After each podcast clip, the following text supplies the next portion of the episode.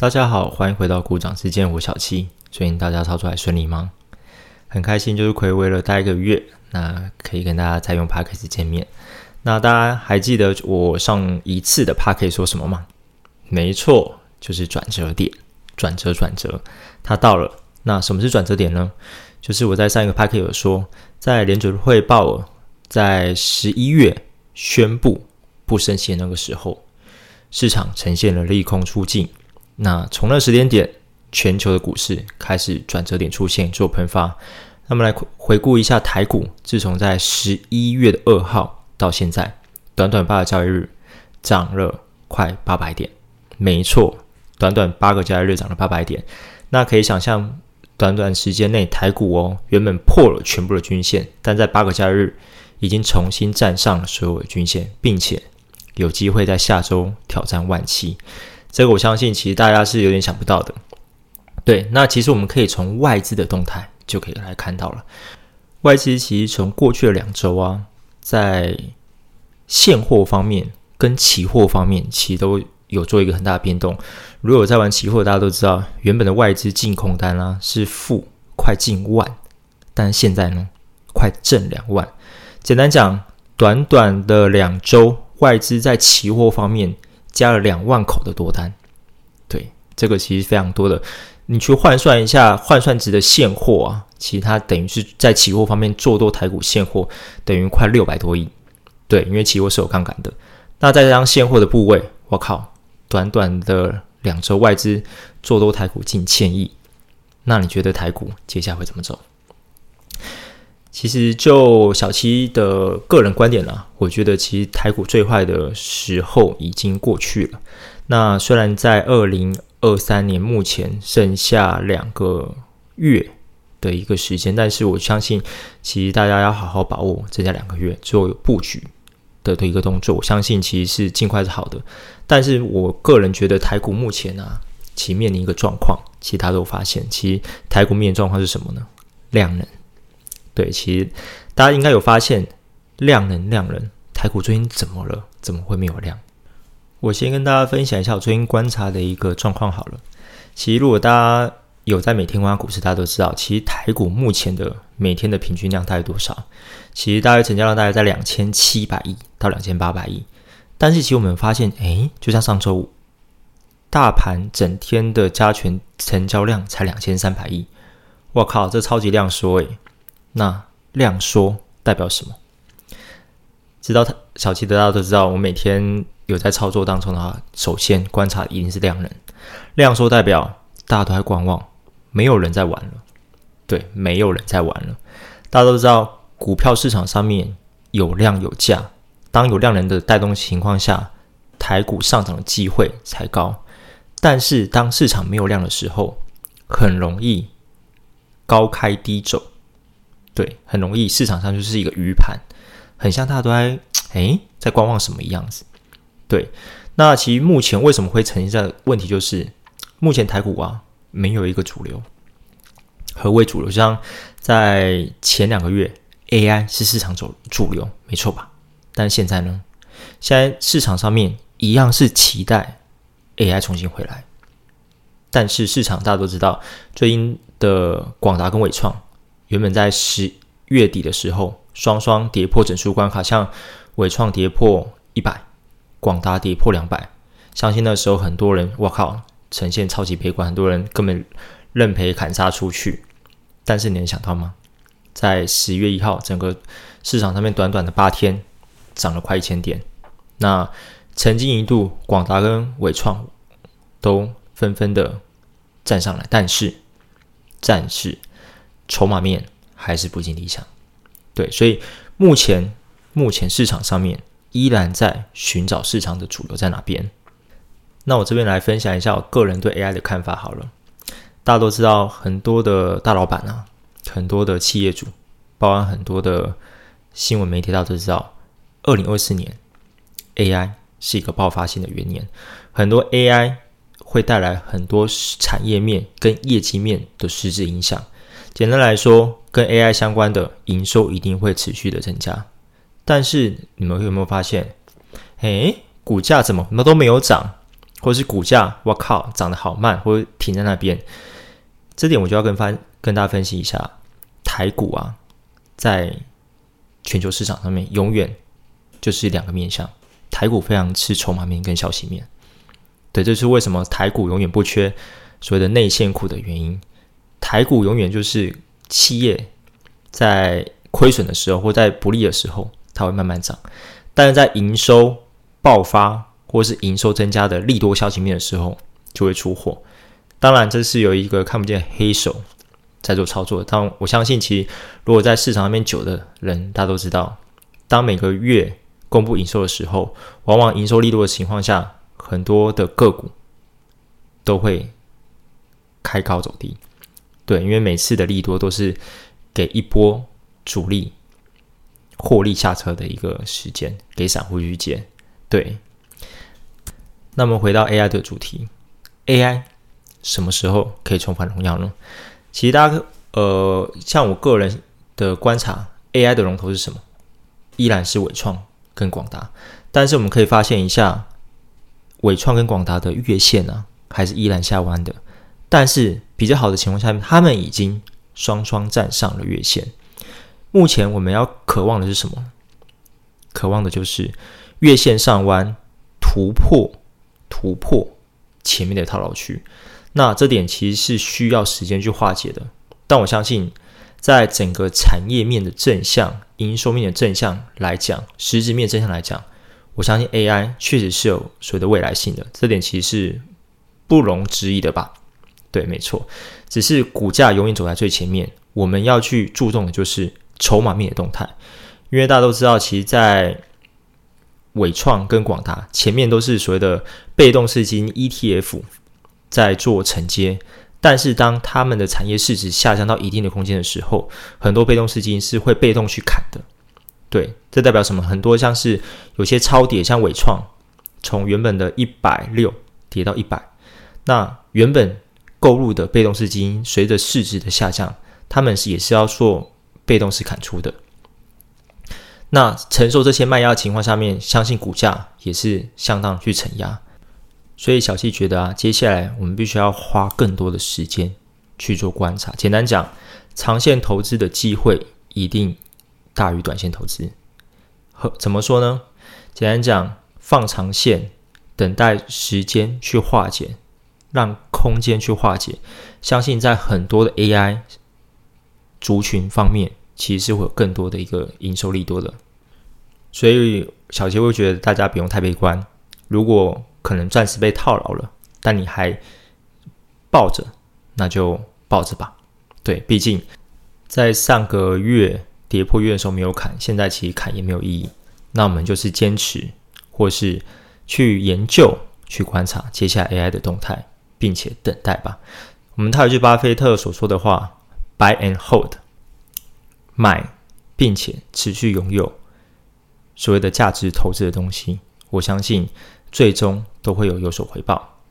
OK，我们来看一下最近台股还有什么有效一面的东西。大家都知道，最近台股啊有一档个股非常厉害，就联发科。对，那大家都知道发哥，发哥，发哥到底最近为什么这么猛？主要是他发表一个手机晶片叫天玑九千三。对，那小邱有去研究所谓的何谓天玑九千三。大家都知道，其在发哥在应该是前两年吧，发表一个天玑九千。我靠，那时候一度带领发科。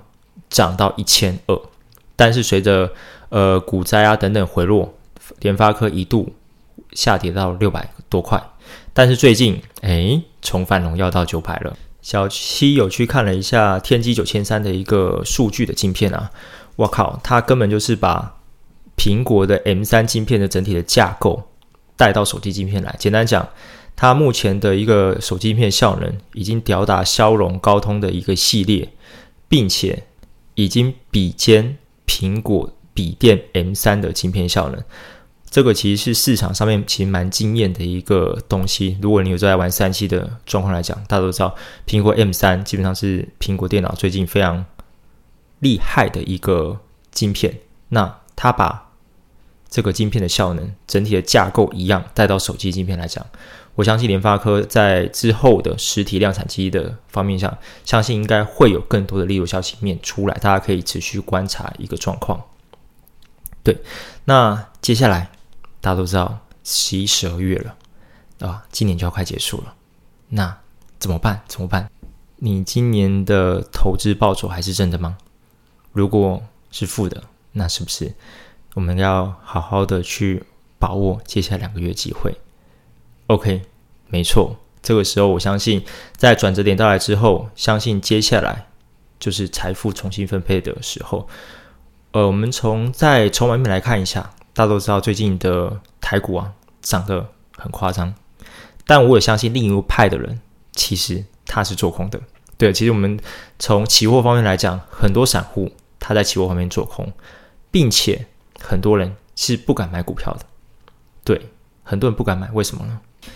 因为行情往往出现在恐慌之中，并且在乐观中结束。没错吧？基本上股票就是不停的历史的重复，对，不停的历史重复。但是我们从接下来的技术分析跟筹码分析，我们来看一下，外资重新买超台股，三大法人重新买超台股，加权指数站上所有的均线。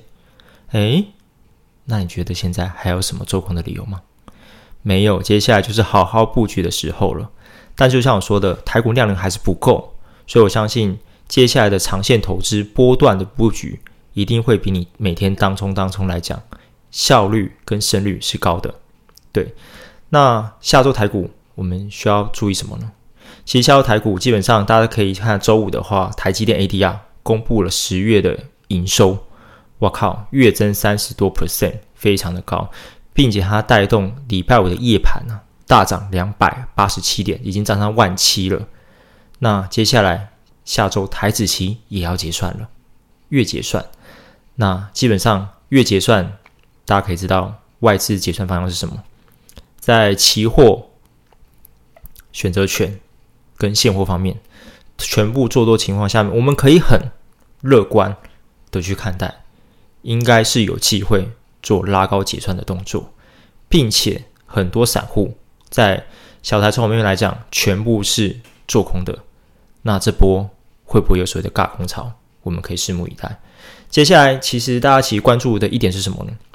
下周美国的 CPI 即将公布，并且市场主流全部都在关注十一月二十二号回答财报。我相信那个基本上是台股接下来下一个需要观察的动态。为什么呢？就像我刚刚说的，台股目前面临所谓的量能不足的状况。那和什么东西可以带动量能出来呢？就是主流。对，目前其实台股的主流很少，除了少量的全指股，或是很多高价的 I P C 制材，像四星已经突破三千了。但你去放眼望望望下去看一下，我靠，很多原本展望利好的 AI 还是没有起来啊。对，你看伟创、广达或者是散热的旗红跟双红，诶。怎么还是软趴趴的？对，因为市场目前主流还没有回归，但是在 AI 的龙头辉达在面临或是宣布整体的 AI 的未来的展望的时候，我相信全球的主流会相当回来的。毕竟，呃，我可以应该是算很高几率的说，升息循环已经结束了。虽然联准会的一些官员还是会放话打预防针，说：“哎，可能还会再升息啊什么的。”但是就像我说的，当你甜头放出去的时候，要收回来已经很困难了。所以基本上升息已经结束了，接下来市场上面基本上没有利空了。对，已经没有利空了。你能想象利空是什么？哎，再升息吗？不会啊。我们可以去看 Fed Watch，下个月月升息几率，哎，不到。一两成内，对，现在市场上面未来的主流是什么？我们可以看到，我们应该说我们可以很预期的去看到企业的财报营收会缓步增加。那降息的时间点虽然已经预测到大概是明年的五六月，但是时辰已经出来了。那这段空白的期间，接下来是不是该是好好布局的时候了。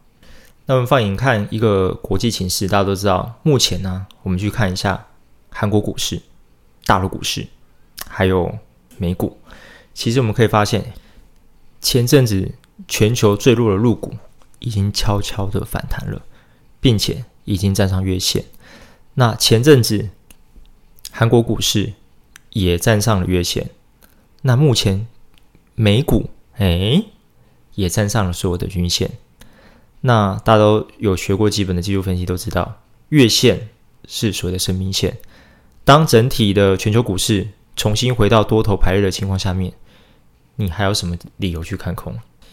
大家还记得上月的最大的一个鬼故事是什么吗？相信应该就是所谓的辉达 AI 的晶片被美国禁止出口到中国嘛。那大家那时候鬼故事大家都讲，我靠，AI 完蛋了，辉达完蛋了。